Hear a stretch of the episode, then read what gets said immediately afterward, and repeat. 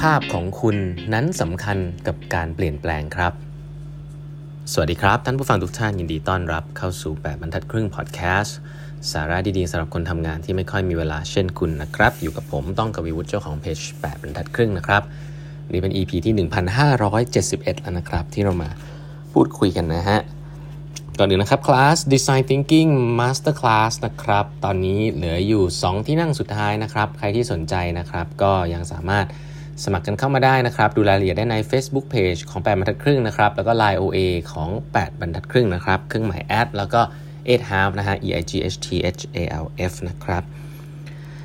วันนี้ผมจะเล่าต่อนะถึงหนังสือ What Your Employees Need and Can't Tell You นะครับหนังสือที่พูดเกี่ยวกับเรื่อง behavioral economics นะครับเรื่อง psychology ต่างๆ ในการสร้างการเปลี่ยนแปลงในองค์กรนะครับเป็นเรื่องมนุษย์นั่นแหละนะ เราพูดหนังสือเล่มนี้เนี่ยบทเนี้ยที่ผมกำลังจะเล่าเนี่ยชื่อว่า change is all about you นะ change is all about you ซึ่งมี 2 เรื่องนะครับที่อยากจะเล่าให้ฟังวันนี้ เรื่องแรกก็คือว่าเเวลาคุณอยากจะให้ใครเปลี่ยนแปลงอะไรสักอย่างเนี่ยเขามีคำถามเนี่ยเขาถามว่าปัญหามันอยู่ที่ว่า the way people respond to change หรือว่า the way change is presented to people นะเอาง่ายๆคือหนังสือเล่มนี้เนี่ยเขาบอกว่า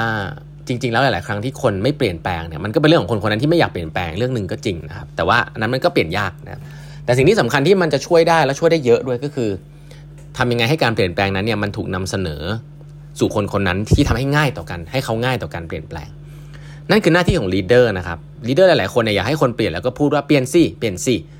อันนี้อันนี้ไม่ work อยู่แล้วนะครับอันนี้เป็น leader ที่อาจจะไม่ได้เรียนเรื่องพวกนี้มาเลยนะครับซึ่งยากมากที่เวลาคุณบอกว่า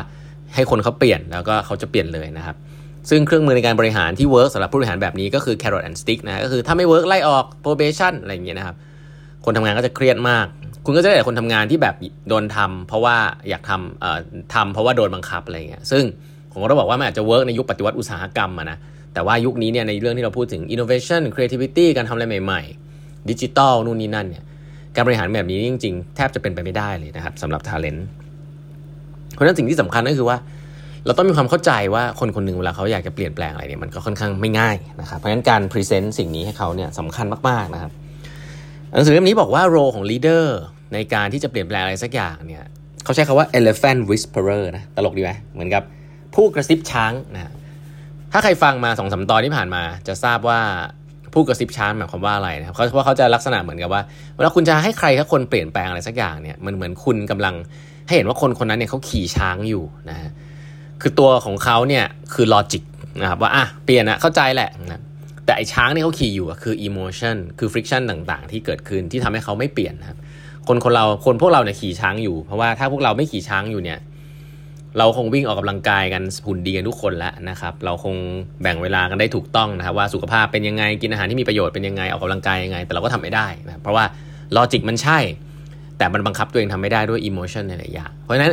เช่นเดียวกันกับพนักงานนะครับ ทุกคนเนี่ยที่คุณอยากให้เขาเปลี่ยนเนี่ยเขาขี่ช้างอยู่ สิ่งที่คุณจะต้องทำนะครับ ก็คือ work on emotion ของคนคนนั้นก่อนนะทำให้เขาอยากก่อนที่จะใช้ logic logic เนี่ยถึงจะอยากแค่ไหนเนี่ยแต่ถ้าเกิด emotion มันไปไม่ได้เนี่ยมันก็ไปไม่ได้นะเพราะนั้นต้องไปนั่งในใจคนคนนั้นให้ได้เสียก่อน แต่สิ่งหนึ่งครับที่จะทำให้คุณเนี่ยเป็นคนกระซิบช้างที่ดีนะครับ อันนี้เขาพูดคนกระซิบช้างนี่ย้ำอีกทีนะฮะนั่นหมายความว่าเขาอยากให้เราเนี่ย พูดกับตัวช้างมากกว่าพูดกับตัวคนนะพอพูดกับตัวคนเนี่ยเหมือนพูดถึงลอจิกอย่างเดียว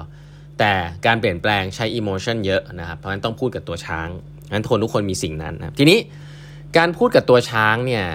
วิธีที่ง่ายที่สุดก่อนอย่างแรกก็คือว่าช้างกับคุณเนี่ยควรจะรู้จักสนิทสนมกันมาพอสมควรนะครับสิ่งนี้ไม่ใช่ลอจิกนะสิ่งนี้เป็น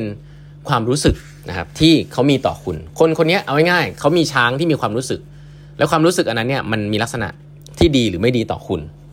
อันนี้มีความสำคัญมากๆนะครับหนังสือเล่มนี้เนี่ยเล่าให้ฟังว่า relationships are memory นะครับคนเราเนี่ยจริงๆขี้เกียจนะครับให้ยกตัวอย่างง่ายๆว่า เรา make a judgment เสมอครับเวลาเราเจอใครสักคนหนึ่งมี first impression มีประสบการณ์ที่ดีที่ไม่ดีใช่ไหมครับส่วนในการพูดคุยกันในครั้งนั้นๆเนี่ยมันเหมือนเป็นเป็น icing on top แต่ไอที่มาที่ไปใต้ภูเขาน้ำแข็งเนี่ยอันเนี้ยเอาง่ายๆเลยก็คือว่ามี relationships ที่มีความสำคัญมากๆ สิ่งนั้นแหละครับจะเป็นสิ่งที่เป็นจุดเริ่มต้นเลยครับ ว่าจะทำให้คุณสามารถจะเปลี่ยนแปลงคนคนนั้นได้ง่ายหรือยาก ก็คือ relationships ของคุณกับเขาดีหรือเปล่าอะจบแบบนี้เลยนะฮะนี่พูดในวิทยาศาสตร์นะนี่ไม่ได้พูดอะไรที่ซอฟนะผมคิดว่าคนที่ไม่เชื่อเรื่องนี้เนี่ยผมก็ย้ำอีกทีหนึ่งว่า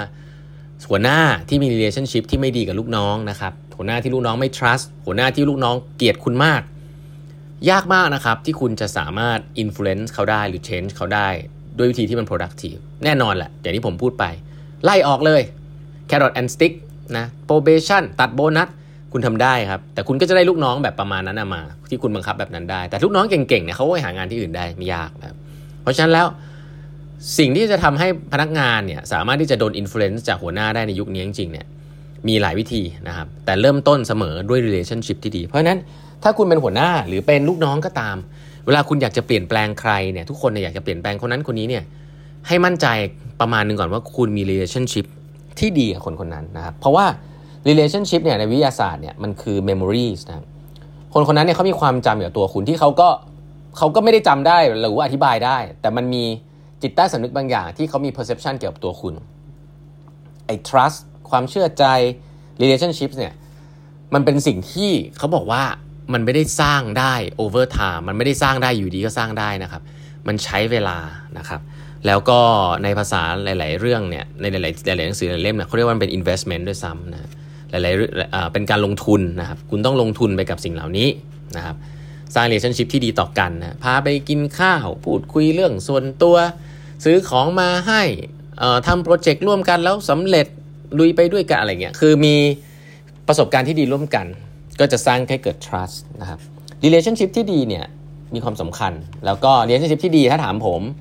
เออมันคืออะไร ผมคิดว่าเอาเบื้องต้นก่อน ทั้งคู่เนี่ยต้องมีความมั่นใจว่าทั้งคู่เนี่ยปรารถนาดีต่อกัน ถ้าคุณมั่นใจว่าคนคนนึงปรารถนาดีกับคุณเนี่ยยากมากที่คุณจะเกลียดเขานะแม้ว่าสไตล์การทำงานจะตรงกันไม่ตรงกัน แต่คุณจะให้ benefit of the doubt กับเขาในภาษาอังกฤษ ก็คือว่าทำอะไรก็จะรู้สึกว่าเออเออเข้าใจแหละพี่เขาอาจจะไม่ไม่เข้าใจมุมนี้ก็ได้แหละ ก็แต่ว่าพี่เขาก็คงหวังดีกับเรา สิ่งนี้จริงๆ เรามีกับคุณพ่อคุณแม่เนาะแม้ว่าจะพูดเข้าหูไม่เข้าหูแต่รู้ว่าเขารักเรา นั่นคือ นั่นคือ relationship แบบนั้นเลยนะครับ ที่หัวหน้ากับลูกน้องควรจะมี ถ้ามีเมื่อไหร่เนี่ยจะสามารถ influence กันได้ง่ายหนังสือเล่มนี้เนี่ยเล่าให้ฟังเลยนะครับว่าเอ่ออย่างที่บอกอะ่ะคือเรื่องเรื่องเดียวกันอะ่ะเราเลือกที่จะฟัง บางทีเราฟังหัวหน้าเรา เราหัวหน้าเราพูดเราเราไม่เอา เขาพูดเรื่องนี้เราไม่ฟัง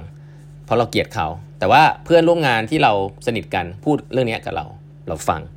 เพราะฉะนั้นอย่าบอกว่าคนคนนึงมี logic แล้วก็สามารถใช้ logic แยกแยะเรื่องเหล่านี้ได้ซะทีเดียวนะครับ คนส่วนใหญ่เนี่ยมี emotion มีช้างนะครับ ช้างเนี่ยเลือกที่จะฟังใครนะกระซิบคนไหนกระซิบช้างแล้วช้างฟังมากกว่าเนี่ยนะอันนั้นชนะเลิศนะครับแล้วก็ logic ก็จะแพ้นะครับ เพราะฉะนั้นแล้วเนี่ยให้มั่นใจก่อนว่า หนังสือนี้เขียนว่าให้ถามตัวว่า are your existing relationships an asset or liability นะ ถ้าคุณมี relationship ที่ดีมันเหมือนเป็นสินทรัพย์ที่แบบเติบโตเนาะคุณมีสินทรัพย์ที่ดี relationship ที่ดีเนี่ยเหมือนคุณโยนเงินเข้าไป ลงเงินไป เวลาคุณอยากจะถอนเงิน คุณอยากจะสร้างการเปลี่ยนแปลงอะไรสักอย่างให้คนคนนึงเขาปรับปรับตัวพัฒนาให้เขาปรับให้คำติชม มันจะถือว่าโอเคนะเพราะว่าคุณมีสินทรัพย์อยู่เยอะแต่ถ้าเกิดกลับกันคุณมี liability เยอะคือคุณแบบทำให้คนคนนี้เขาเกลียดคุณมาก แล้ววันหนึ่งคุณต้องแบบไปใช้งานเขาไปขอให้เขาเปลี่ยนมันเป็นไปไม่ได้เลยนะเพราะนั้นอย่างแรกที่อยากให้ access ในเรื่องของการเปลี่ยนแปลงคือว่า relationship ของคุณตัวคุณเองกับลูกน้องแต่ละคนเนี่ยในองค์กรเนี่ยดีไหมดีไหมเนี่ยให้ลองไปถามเขานะหรือถามเพื่อนรอบข้างนะเรียนชิพที่ดีก็คือปรารถนาดีก่อกันจริงหรือเปล่านะครับถ้ามีเนี่ยเดี๋ยวค่อยมาคุยกันต่อว่าการสร้างการเปลี่ยนแปลงมันจะทำยังไง แต่ถ้าไม่ดีเนี่ยให้รีบกลับไปปลูกต้นไม้ในใจคนคนนั้นเลยฮะมันใช้เวลาเหมือนกันนะแต่ก็ต้องเริ่มทำแต่วันนี้นะคนเขาบอกว่าเวลาในการปลูกต้นไม้ที่ดีที่สุดก็คือ 20 ปีที่แล้วนะ ส่วนวันที่ดีลองลงมาก็คือวันนี้นะครับอย่าไปรอถึงอนาคตนะครับเพราะฉะนั้นการสร้าง relationship กลายว่าเป็นวิทยาศาสตร์นะครับที่สำคัญมากเลยในการจะสร้างการเปลี่ยนแปลงสร้างเชนให้กับคนที่เราอยากจะเปลี่ยนแปลงเขานะครับอันนี้ลองกลับไปฟื้นฟูดูนะครับโอเค วันนี้เวลาหมดแล้วนะครับ ฝากกด subscribe แบบทัดครึ่ง podcast นะฮะเดี๋ยวพบกันใหม่พรุ่งนี้นะครับ สวัสดีครับ